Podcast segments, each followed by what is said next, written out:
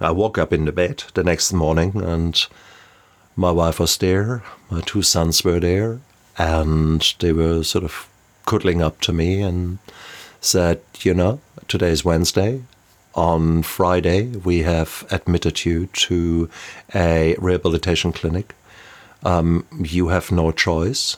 Uh, you will go there. Uh, unless, unless if you don't go, we will go. We will go, and you will never see us again. Welcome to the tribe. This is your weekly podcast from Tribe Sober. Whether you're already sober, striving to be sober, or just plain sober curious, you need a tribe. You need a tribe because it's so hard to do this alone. You need a tribe because you need support. And that's where we come in. Here at Tribe Sober, we've got your back. Here at Tribe Sober, we have people at all stages of the journey, all helping each other to stay on track. On this podcast, we've got recovery stories to inspire you, experts to inform you, and plenty of advice on how to ditch the drink and change your life. So here's your host, tribe leader Janet Gourand. Hello, hello, and welcome to the Tribe Sober podcast. My name is Janet Gourand. I'm the founder of Tribe Sober, and I'm your host for this podcast. Here at Tribe Sober, we enable people to change their relationship with alcohol and then go on to thrive in their alcohol free lives. And over the last five years, we've helped hundreds of people to do just that. We created a tribe because we believe it's really, really hard to change your drinking alone. So at Tribe Sober, we're all about community. Each week, we feature a community voice just to give you a flavour of the awesomeness of our tribe, here's a lady from one of our WhatsApp groups. Having a sober tribe has helped me understand that, you know, there are so many people who have kicked the drinking habit out there who are part of the tribe and they share their stories. And every now and again, they remind us where they came from. And when you join the tribe, you realize that they came, they started right where you are where you couldn't put the bottle down. And one day they did.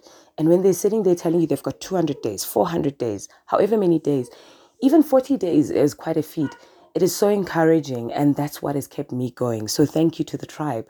I am so grateful to have let the drink go. So, if you want to join our community and get a bit of support, just go to tribesober.com and click on Join Our Tribe. Now, this week, my guest is Dr. Stefan Neff a German doctor who lives in New Zealand. He's an anaesthetist, a best selling author, a speaker, a show host, and an alcoholic in recovery. He uses his books and his social media to emphasize that there is indeed a life after alcohol. And he's a true example of the fact that the past does not have to equal the future. So let's have a listen to his inspirational story.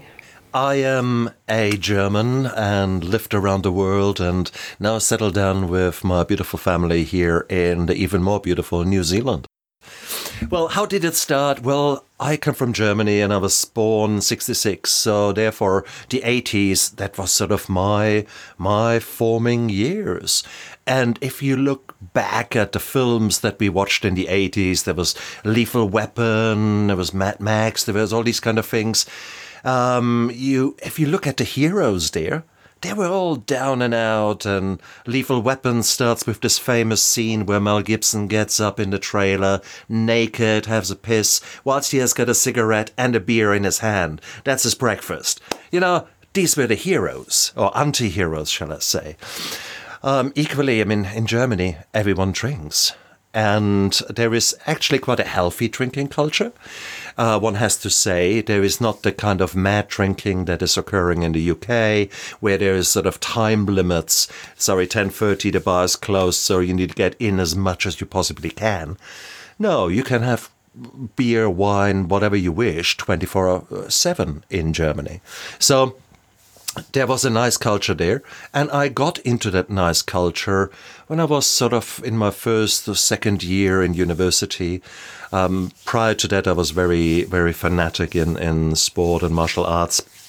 And but then I discovered bars and I discovered girls and suddenly the darkness from from my teenager years was sort of more well you know I had a very very very great university time and then a bit like you later down well life happened and life had a lot of lemons for me. Uh, things were not so smooth. Lots of stresses, often self inflicted stress, uh, the expectation that you are absolutely perfect as a doctor, the you know striving for the best, trying to do your best, and yeah, well, you know, you're setting yourself up to fail, and you know, there's only so much shit you can take until you start um, using things that make you feel good to to let you forget the misery that is around you. So you basically you're dealing with the trauma by trying to drown it. And that was exactly what happened to me. Yeah. And what, what kind of age were you when you realized there was a bit of a problem here and you were going to do something about it? um, realizing the problem, hmm, God, mid 30s.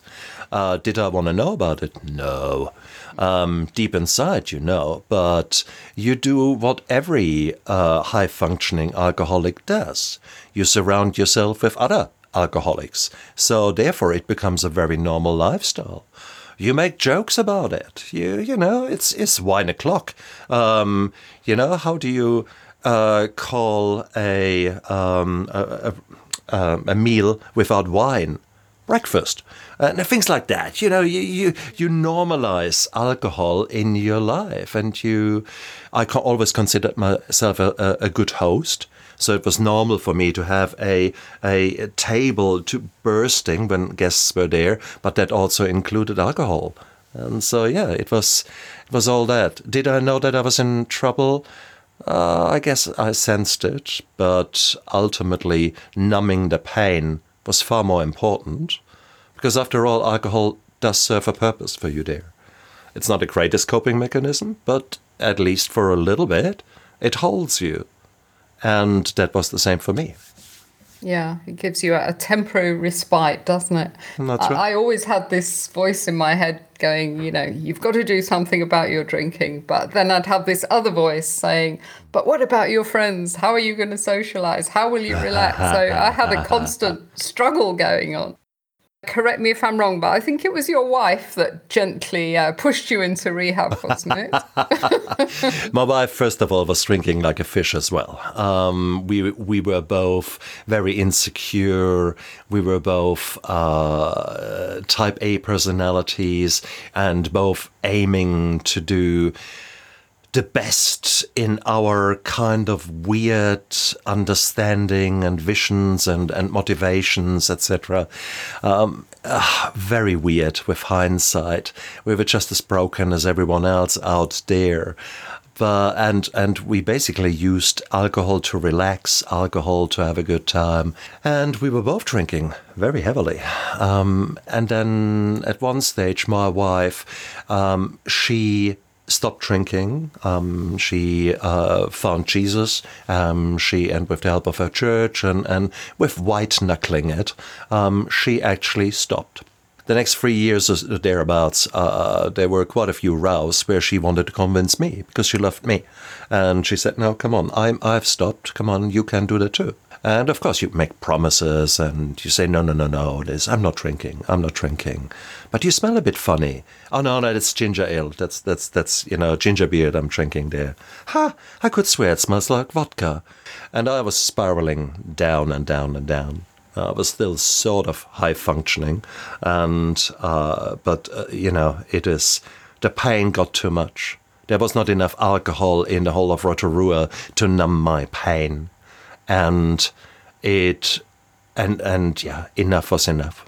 And one night, my wife uh, got in touch with my boss in the hospital and dragged him around, and I was sitting in, in the garage, drunk like a skunk, sobbing my my eyes out, snot and everything because of all the, the trauma and the, the the hopelessness, the helplessness, the the frustration that was deep inside that however much vodka I consumed, it was no longer going away. And that was the Tuesday night that essentially was the start of the rest of my life. Because I went to bed, I think. I woke up in the bed the next morning and my wife was there, my two sons were there, and they were sort of cuddling up to me and said, You know, today is Wednesday. On Friday, we have admitted you to a rehabilitation clinic um, you have no choice. Uh, you will go there. Uh, unless, unless if you don't go, we will go. We will go, and you will never see us again. And hungover as I was, I was glad, and I accepted the help because it was I felt helpless and I felt hopeless at that time, and I knew I couldn't continue like that. So that was the start of my new life. You're listening to a podcast from Tribe Sober. So, a big feeling of relief, really, once it got to that stage. Oh yes, but I mean, imagine the shame. Imagine the the all the the same kind of negative emotions, because oh, what will happen to my patients? I had run a large pain clinic at the time.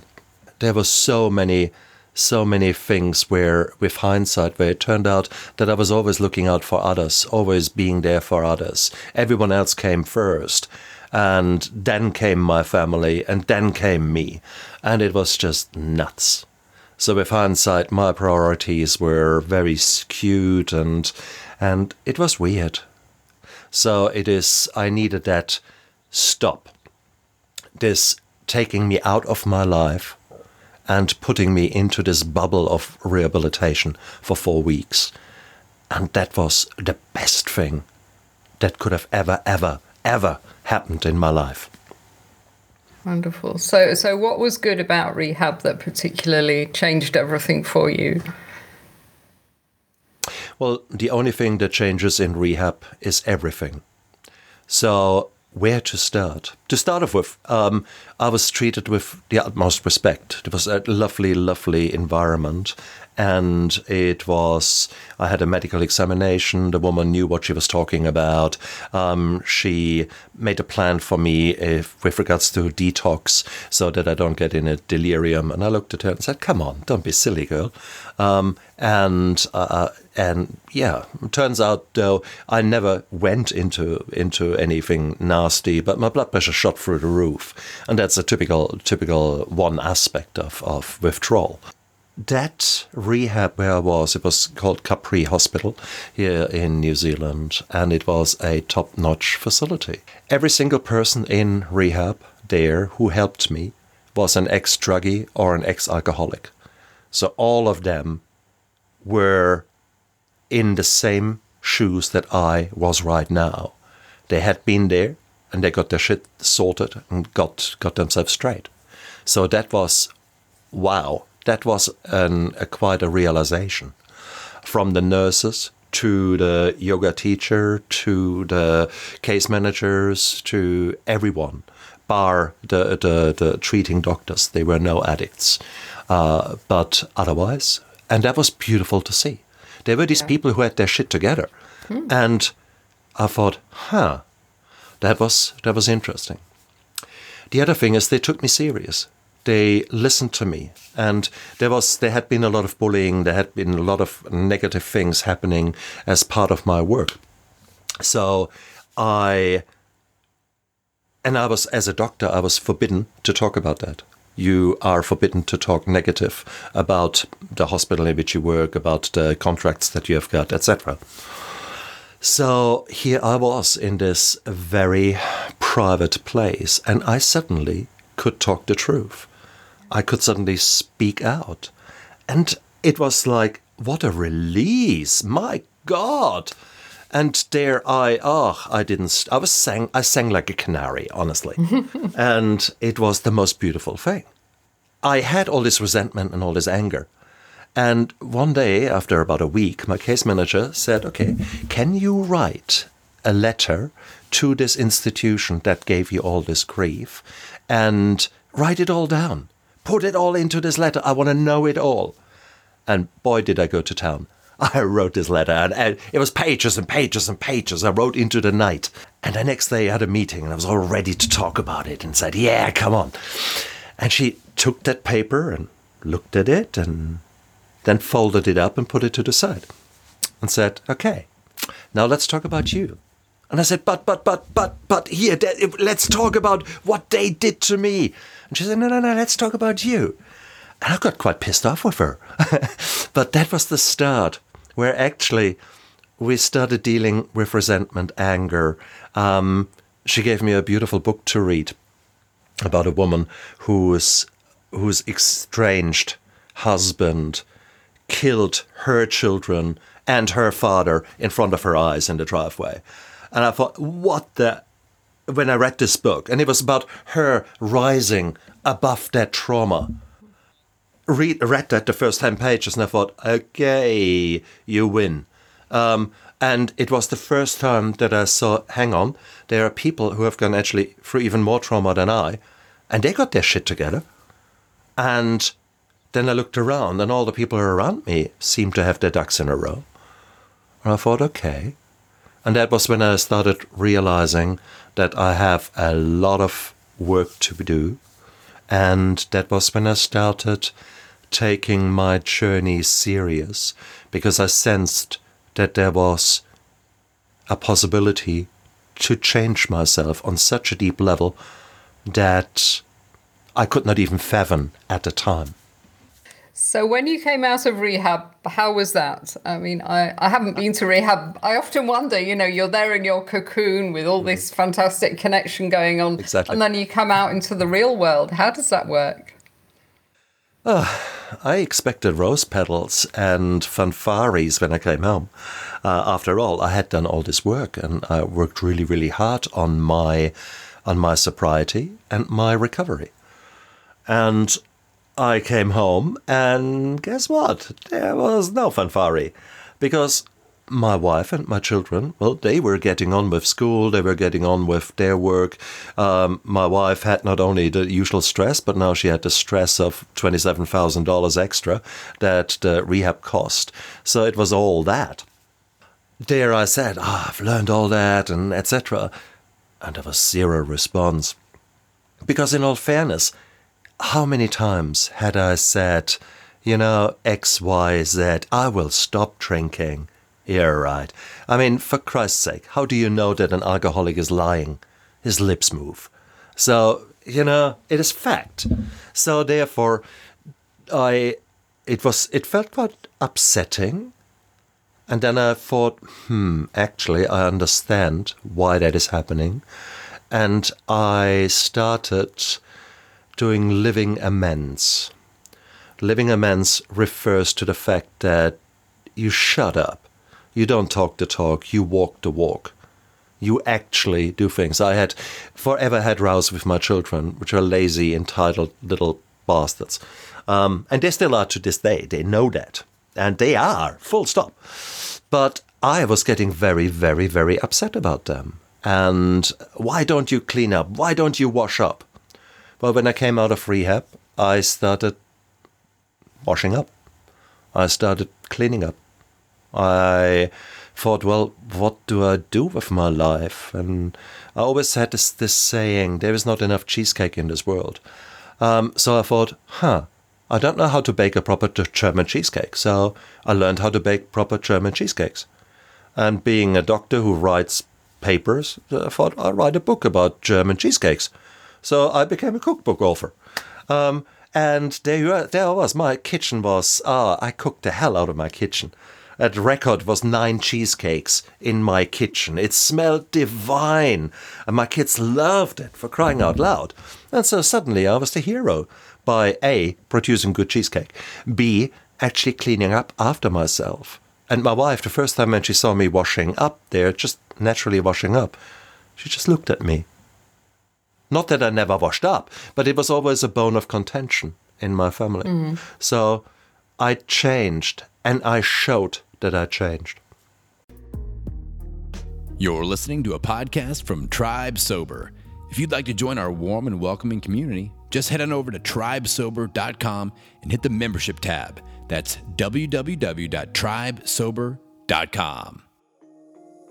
Yeah, I love that expression you used, uh, living amends, because however many times we reassure our partners, friends, or whoever that we're we're gonna. Well, in my case, I always said I will drink less because I couldn't imagine not drinking at all.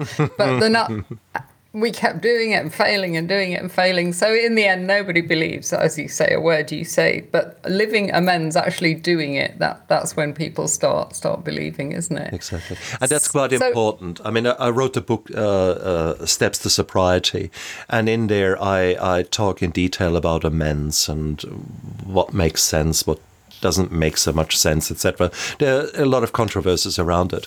But I think the best thing you can do is in essentially walk the walk. You sh- you you earn respect by showing dignity, by showing authenticity, by looking after yourself and then looking after others. And that is a beautiful thing when you start doing that. People will notice that very, very quickly and they think it's a little, oh, oh, let's see how that ends. And then two weeks later, you're still doing it. And a month later, you're still doing it. And two months later, you're still doing it. And people suddenly say, wow, this guy has really turned his life around. And that's powerful. That's where you own where your own flame starts growing in you, where you're no longer shy and battered and beaten and and not sure if you can actually make it through the day, but you're actually gaining more confidence. You're gaining more mana, more power, more. You're getting there. And that is a beautiful, beautiful, beautiful growth within you. And how easy was it for you to walk the talk? Because you mentioned white knuckling, that your wife had been doing a bit of that. Presumably, you weren't white knuckling, you, your whole mindset Yeah. had, had changed. Indeed, right. And that is, um, I really did the work. I worked through the steps of the 12, the 12 step program and I went into, I went deep into it. And with that, I sort of peeled back one onion layer after the other, after the other, and revealed more trauma and more bad programming in my head and more negative emotions. So every at every turn of my path, I discovered new things about me, some good things, some bad things. I discovered what did not work and was able to jettison that, get rid of that. There were other things where I thought, huh, that could actually work. Um, so maybe some healthy nutrition and some rehydration and some regular exercise might actually be just nice. Maybe uh, involving yourself with, with a hobby that does not include alcohol. Hmm. Maybe not associating yourself with those people who were your drinking partners might actually be quite a good idea.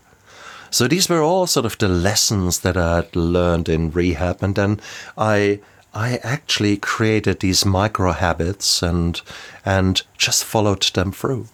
I just used the principles that I started learning in rehab and kept going.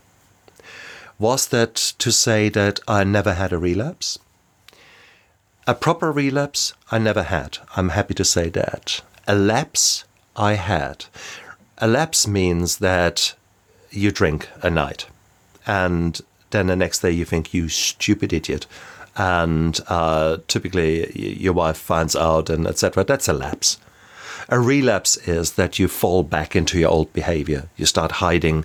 You you basically become the same idiot that you were beforehand. So that's a I, I draw the line in between there. So I certainly had a lapse, and my wife the next day was absolutely beautiful about it.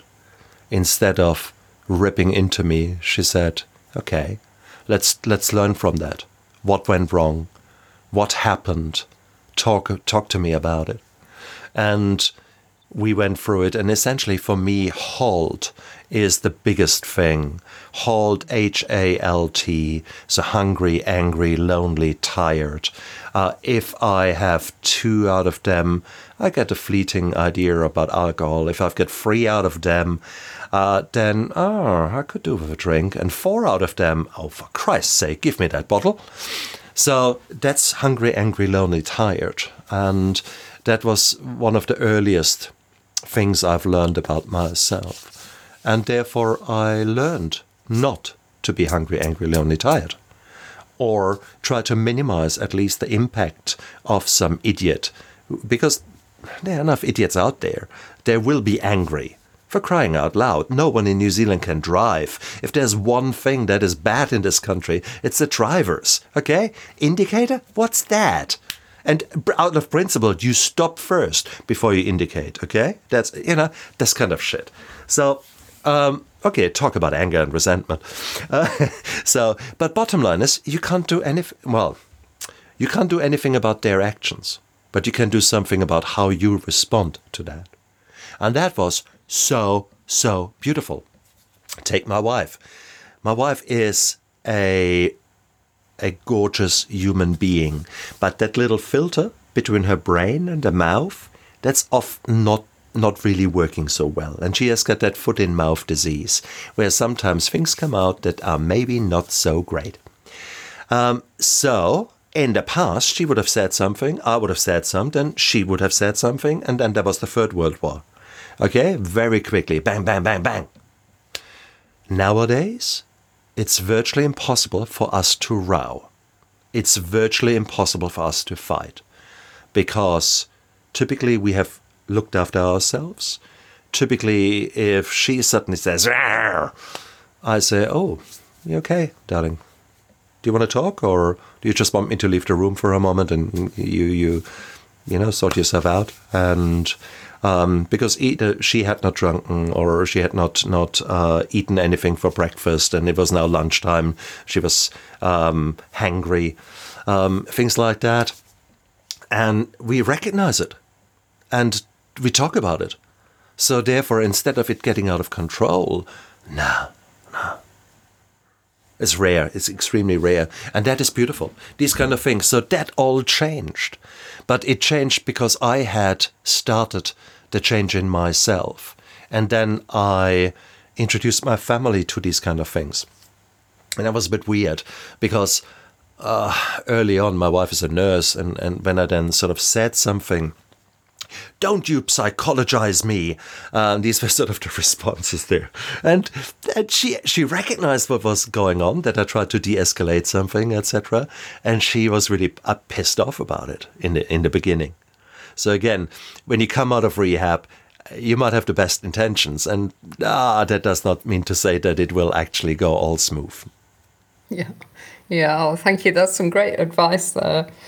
Um, I love what you said about the difference between lapse and, and, relapse because people in our community, you know, occasionally they'll have a lapse, you know, one night when everything goes horribly wrong. And then the next day, you know, they're back on our group going, oh my God, I feel terrible. I've ruined everything. And we've managed to kind of train people to get back on the bus, as we say, just get exactly. back on the bus.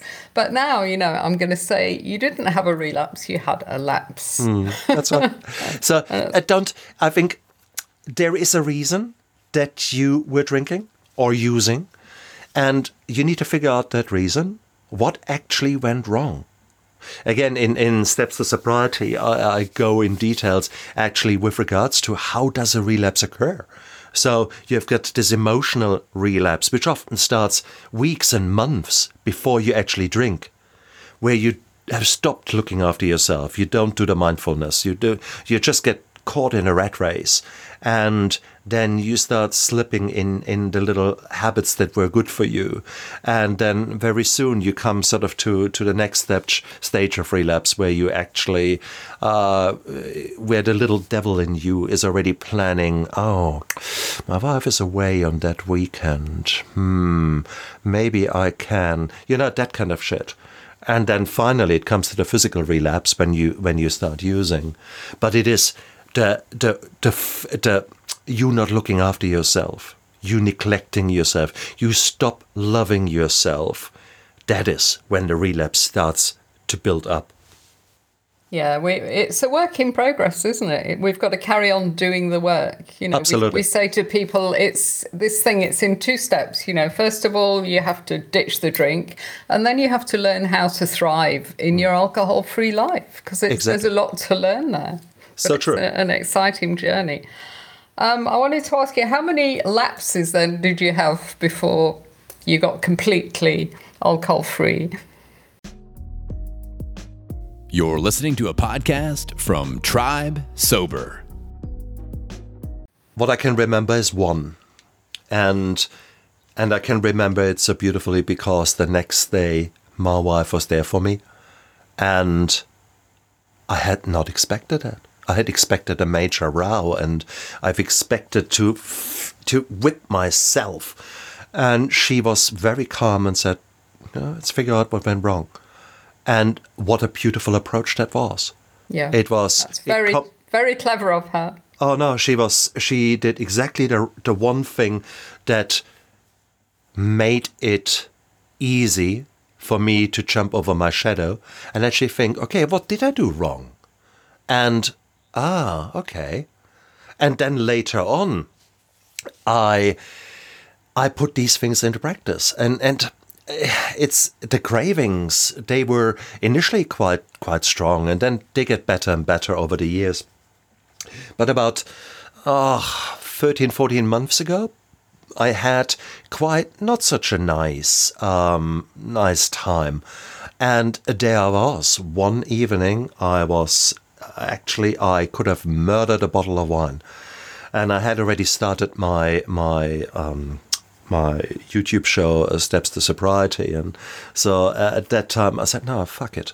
So I, I took my camera, set it up next to, to the little pool that I've got, jumped in the pool, and did a recording there in the pool uh, and saying, okay, guys, right now I could murder a, a bottle of wine, uh, or, tw- or two or three. I wouldn't stop at one. And so, and I actually talked about it. And I talked what happened to me, the hold, all that, and how it hit me and I described how I was surfing this wave. And that is, I think, the best thing that, that I can teach people is to recognize that these negative emotions will come. Anxiety attacks will come. In this case, this craving, this, oh, I want that drink because it would have been so nice. I would have, I would have felt my shoulders releasing the tension. I would have felt this warmth going down my esophagus. Oh, it would have been beautiful. I could have felt it there, and I could. My body needed that. Instead, I had the water, and I actually looked at the sunset, and etc. And I waited, and twenty minutes later, that craving was gone, like a wave in the ocean. So if you're in the ocean and this wave is coming, well, you can be angry about this wave or you can shout at this wave. Well, this wave is still coming and it doesn't give a damn about your faults. So therefore, you can either get drowned by that wave or you can surf that wave or swim that wave, whatever you want to do. And so therefore, I see that very much nowadays as, oh, hello, there is this not so nice emotion like anxiety and I actually want to curl up in a in a fetal position and and tell the world to go away. Um, then I when I'm at work I would go to the toilet sit down have a, a breathing exercise realize that my heart is pounding and realize okay this is yep cool. And then I would say thank you very much body what did you really try to tell me why did you send me that anxiety attack, which really is a message? Obviously, you want to tell me something. And what is it? Oh, I burned the candle again because I worked 20 days straight and I had 16 hour days. And you think it's a bit much? Okay, I must admit that, you know? So I see these kind of things as messages from my body or from my soul or from both. So if there are negative emotions, if there are, if I wake up at four o'clock with some weird nightmare, I think, "Uh, okay, what do you want to tell me? because that's really what it is. I'm not getting upset that I'm waking up at four o'clock. I just say, whoa, this was a weird dream. So, what the heck is going on here? And that reminds me that maybe I need to do a little bit more work, that I actually need to work on the programming uh, of my subconscious. And that is something that will never ever stop. Yeah, yeah. Yeah, that's brilliant. It sounds like you're getting curious, and I think that's so important Exactly. for us not to not to get stressed. Just get curious. What's Exactly. going on here? Exactly Yeah. right. Yeah, and um, yeah, the wave analogy is a good one. And yeah, we we say we've got to learn somehow because you know we've always been numbing ourselves. We've got to learn to be comfortable with being uncomfortable. You know, just like the craving, because it passes. It's not going to be there forever. So it's it's there's so much work to be done, but it's it's well worth it. And- What did I, I read once that our emotional maturity stalls at the age that we start drinking heavily. So I thought, oh my goodness, I've been 18 for most of my life, Indeed. Same here. Same here. and now we got to grow up super quick. The problem is you come straight from puberty into menopause, and that's Yeah, yeah. bullshit. It's true. There's no respite in them. I know. I wanted to ask you. I heard on an interview. I heard you talking about super responders, hmm. and I've heard that before. That some people, when they have their first drink, you know, as teenagers, it's such a buzz, you know, and they, they just love it so much. And I certainly felt like that. I thought, oh my god, I found the answer. You know, hmm. I've, it seemed like a magic potion. And uh, is there any kind of medical science behind that? Do some of us get more dopamine or whatever? Absolutely. Interesting. And that is Yeah. the, the, the genetic predisposition um, that some of us have. And we are just, you know, if you press the right buttons with the right chemicals, this dopamine goes through the roof. And it's the feel good hormone. And it's so beautiful. Oh. And that is that is just that beautiful buzz that you get out of something. And you can get that from from alcohol from drugs from sugar from sex from gambling uh, uh, all these kind of things. They they increase your dopamine levels to to heights that are just amazing.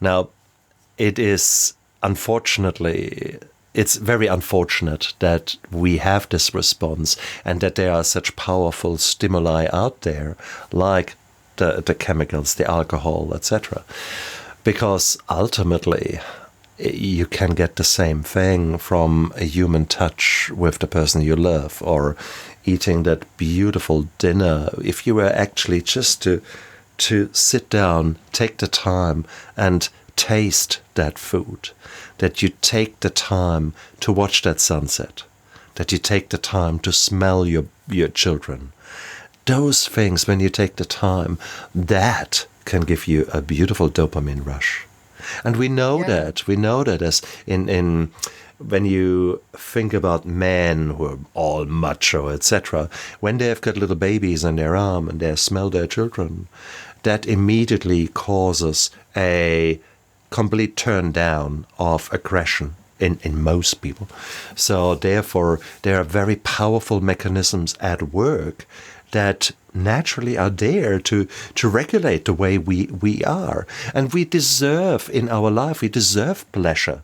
The sad thing is, if there is something that triggers such a pleasure response that everything else pales in comparison, well, that's the really crappy thing. Because what goes with the pleasure is immediately the memory of that buzz.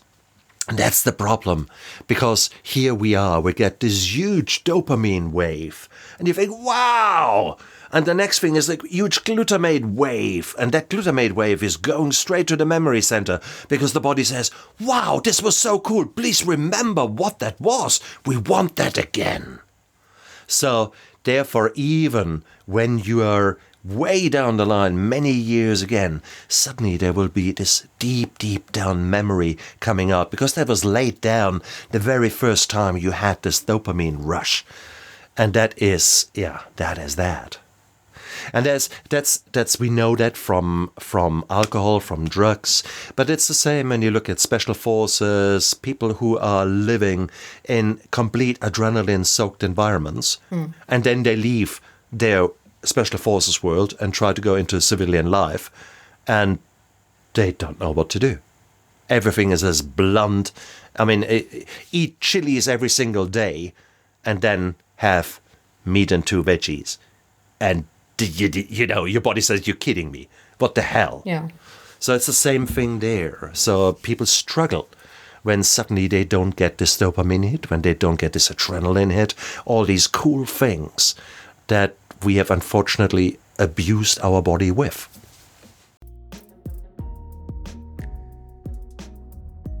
Every Saturday afternoon, we open up our Tribe Sober Zoom Cafe. It's a safe space where our members can connect, check in, and just shoot the breeze about alcohol free living.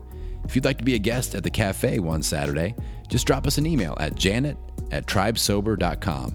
That's Janet, J A N E T, at tribesober.com, and we'll send you an invitation. Yeah. I mean, my first year of sobriety, and, and a lot of people in our community went through this as well.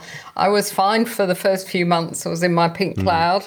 and then I just plummeted and I felt so miserable and flat. And I thought, I've made a terrible mistake here. You know, I can't, I can't do this. But I kept going, kept going.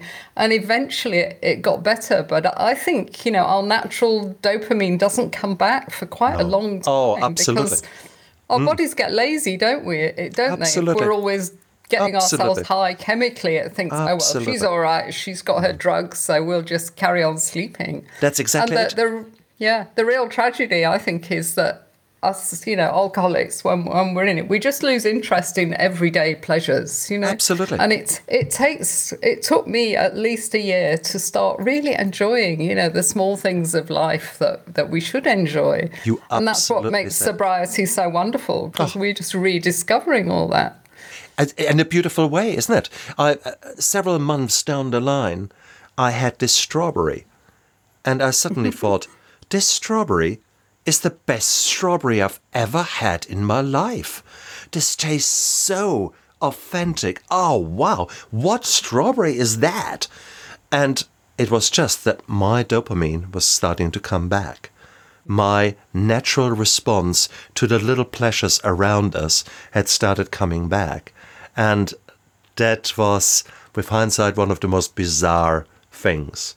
At that time, I thought that alcohol has affected my taste and that now my taste is coming back. But with hindsight, I rather think that my taste was there all the time, but the importance that my mind and my soul has put onto that sensation that was coming in was completely numb. There was zero response. And it was then that was the first time, the first inkling, the first wave of something nice happening. Yeah. So that's one fabulous uh, benefit, isn't it, of sobriety? We start uh, discovering everyday pleasures again. Uh, give me some more benefits to encourage people that are listening to this. How think- can we convince them it's worth doing? Because let's face it, it's not an easy thing to do, is it? And that's that's the major crux. If you look at people who drink too much, 95% of them will try to convince you that there's absolutely nothing wrong with them. So therefore, these people you can you can do whatever you want to tell them they nah and they will either not listen to you or if they can't listen to you any longer they will get angry with you and ultimately, that's the cage questions. Have you tried to cut down? Are you angry when people talk about you? Do you feel guilty that you're drinking too much? And lastly, the eye opener do you from now and then have a glass of wine or, or whatever in the morning so that you feel better after the night before? Cage, C A G E. Hmm, and Good. All warning signs, really, aren't they? well, exactly, exactly right. Talk to us about your book, Stefan. Why did you write it and how does it work? Where do we get it? Tell us everything. Um, It will be released now in May uh, as Steps to Sobriety. It's a mixture of a bit of a of a memoir in the sense of the lessons that I've learned, my steps to sobriety. But I'm basically going through alcohol, what it sort of does to you. And then I'm going through the 12 steps. I have translated them into a modern language. So we are talking just the language that we are using now, not uh, God uh, gave us something or we have to please God in order to do so, as it was written in the 1930s, the original 12 steps. So my my 12 steps are very secular. But you know, that is only 12 steps. So that's how you get sober. But then comes life. And life has challenges. So hell, these challenges they can hit you and they will hit you. That's a fact. You will have anxiety attacks. You will have trouble with money, relationship problems, toxic people. You name it, it will happen to you. You know that will happen. Just as much as you know it will rain. So, therefore, if you know it will rain, well, you might want to take an umbrella or a jacket or maybe even both. So, you've got a plan when it rains. Yet, you know your mood will one day be low, but you don't do anything about it. You just walk into that and then you've got low mood.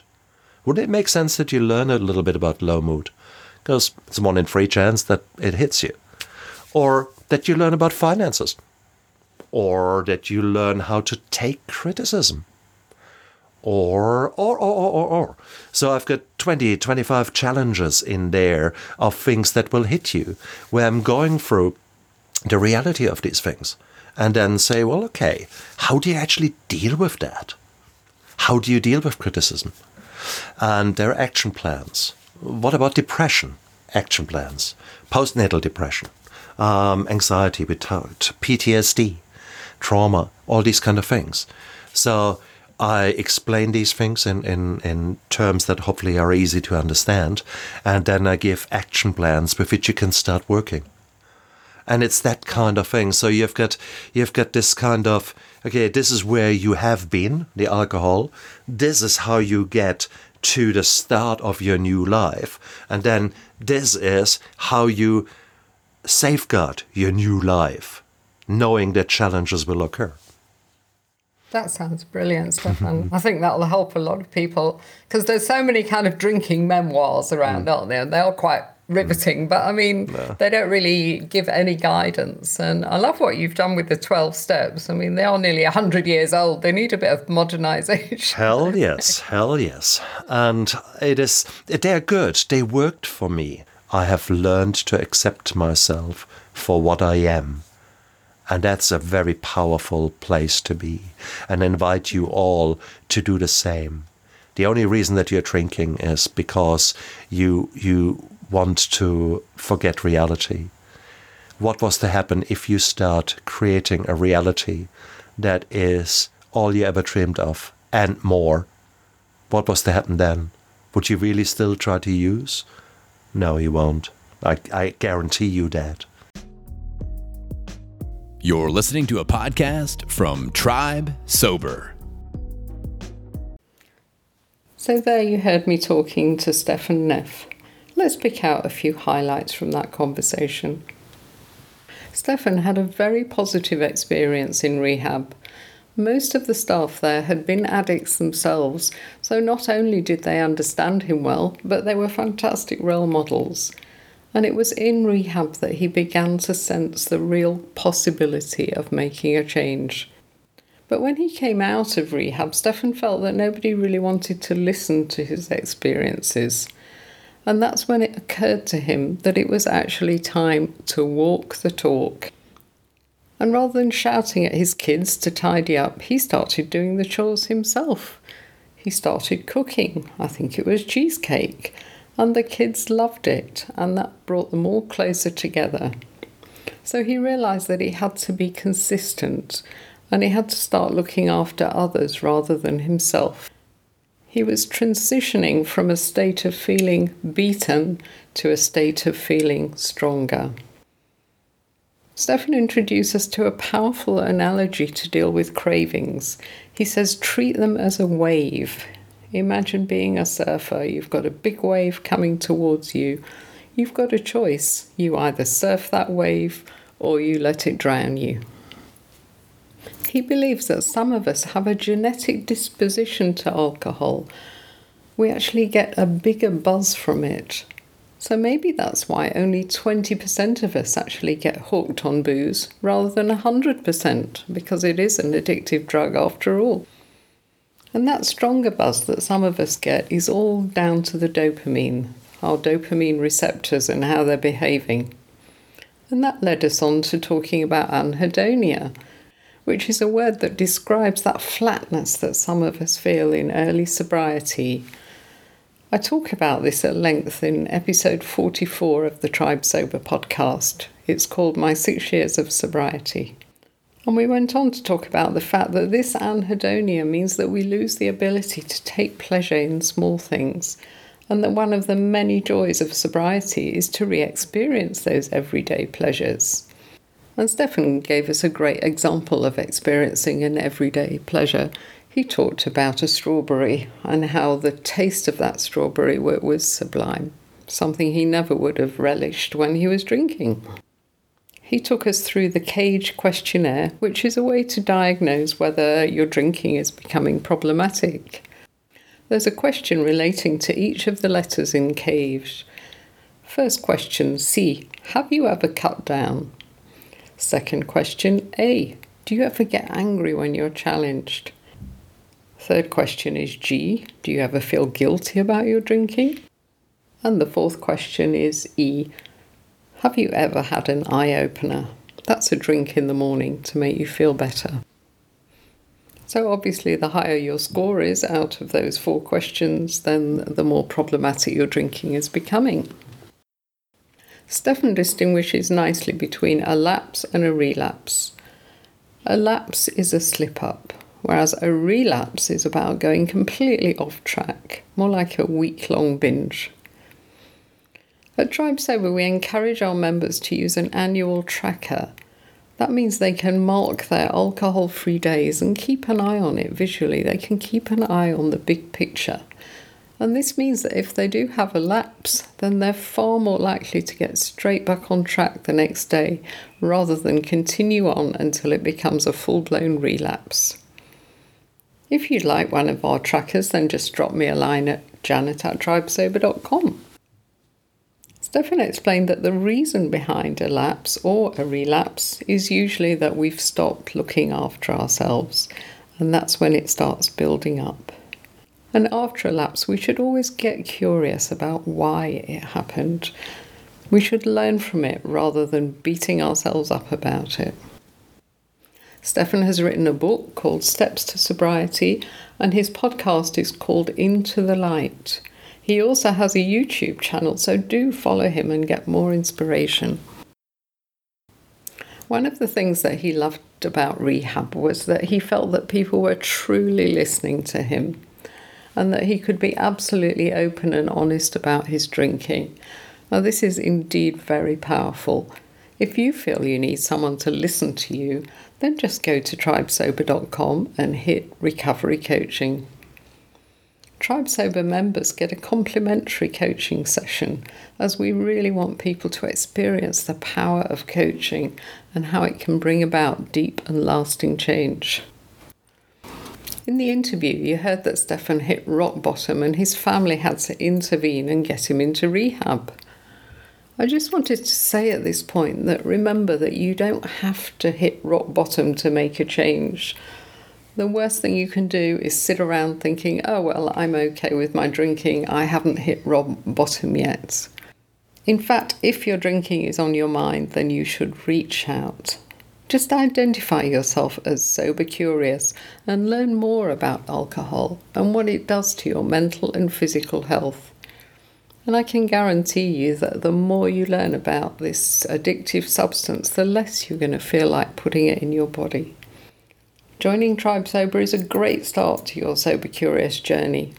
We put our new members on an alcohol free challenge for a month with community and online supports. So, if you can get through a month without alcohol, then you obviously don't have a problem. But if you can't, or if you can't even contemplate the idea of it, then you obviously need to make some changes, and we can help you with that. Just go to tribesober.com and hit join our tribe. Once you've discovered our warm and welcoming community and got started on your sober curious journey, you'll wonder why on earth you waited so long. So that's it from me. Thank you so much for listening. Don't forget to follow us and share the podcast. See you next week. Ditching the drink is like climbing a mountain. It's hard, it takes courage and grit, and an experienced guide. And that's where we come in. Here at Tribe Sober, we've climbed that mountain, and we know the view from the top is amazing. We've used our experience to put together a unique membership program that will support you all the way. We've got challenges, chat rooms, sober buddies, trackers, and milestone awards, and that's just for starters. So head on over to tribesober.com and check out our membership program. It's the essential resource for anyone looking to ditch the drink and change their life.